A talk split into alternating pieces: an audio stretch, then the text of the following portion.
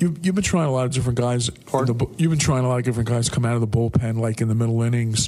What did you read on them? And like a guy like Hartwig, what has he shown you? And what are your thoughts about him going forward?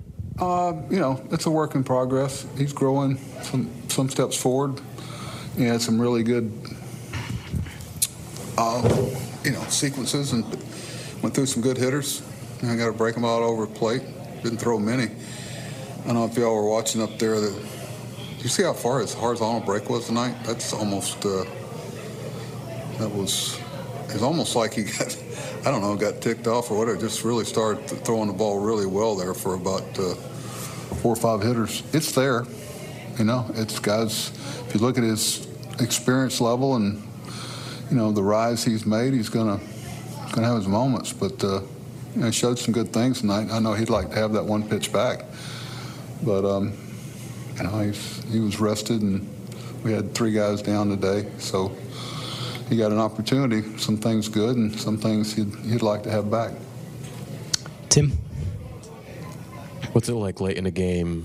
You want to come back. You got one big hit already. You're down again, and then you have to face a Diaz for the last five outs. Eight. You have to face a Diaz. Right? Usually, you have Diaz going, a Diaz going for you. You- What it's like being on the other end of facing a Diaz. Mm-hmm. Is there a question? What, what's the, What's it like facing a Diaz? well, they're not the same. You know, they have some similar mannerisms. You know, you know. I know Edwin came back, came out in the dugout, and you know, it's his brother pitching. I would, I hope he would, and uh, um, I, you know, Tim, to be to be frank with you, the uh, you know, you look out there and you, I, I told Shabby, I said, you know, this kind of, you know, we had some situations last year where he was rested and pitched the eighth inning to a tough hitter and came out and pitched the ninth, so there was some similarities there. You know, I try not to get too, you know, sentimental about it, but I, I'm human. I do take that in, but it's. Uh, uh, it was a tough, tough for us because he's a good pitcher, having a good year. But uh, you know, it does kind of, kind of uh, remind you and, and make you remember what uh, you know we had, and, and hopefully will again. Mike? Buck, just uh, your assessment of Mauricio's night at third base. Um, really good arm strength. That's tough play. That was uh, that.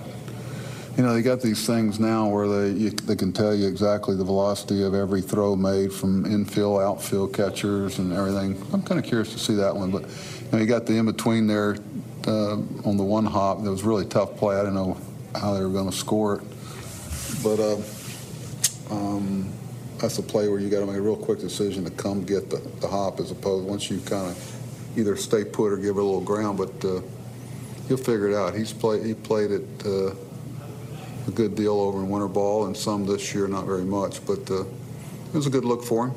We'll see what tomorrow brings. But uh, you know, he's got a he doesn't panic. You know, that's the guy that uh, you know. There's one pop up. There's so many things off ball if you just watch the game and the ball that Lindor uh, ceded to him on the pop up, you know, late, you know, that a lot of guys panic on that play. You know, he didn't. He was very calm. Tony? Just what did you think of Peterson? Good. Good.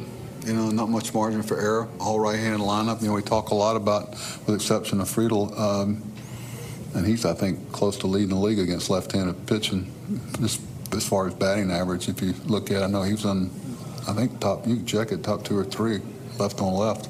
Probably why he was in the lineup. So, and a lot of those are bunts. He leads baseball in bunt hits, but uh, strikeouts are pretty obvious. I know he's gonna. He, I'd love to see him pitch, finish the sixth inning, but throwing four straight balls there and where he was, but. Uh, Pete presented himself well. Very competitive outing and one that we should have taken better advantage of. Um, just I like uh, a lot of things I'm seeing. He uh, athletic, holds runners. Uh, as far as some things he's doing, he's, he's getting where he's repeating his delivery and getting the ball for the most part where he wants, and taking advantage of some counts that he's getting in his favor. That's really the difference. He's not letting it creep back into, you know, 0-2, 1-2 to 3-2. He's, he's going ahead and getting the out. But there was, I would have loved to seen him finish, finish the sixth inning. But, you know, when you're striking out that many guys, you're throwing a lot of, you know, you got to throw at least, you know, three to six pitches to strike somebody out, it seems like. It's one thing about guys that strike out a lot of people, not that Pete necessarily does, they're, they're never going to have really low pitch counts.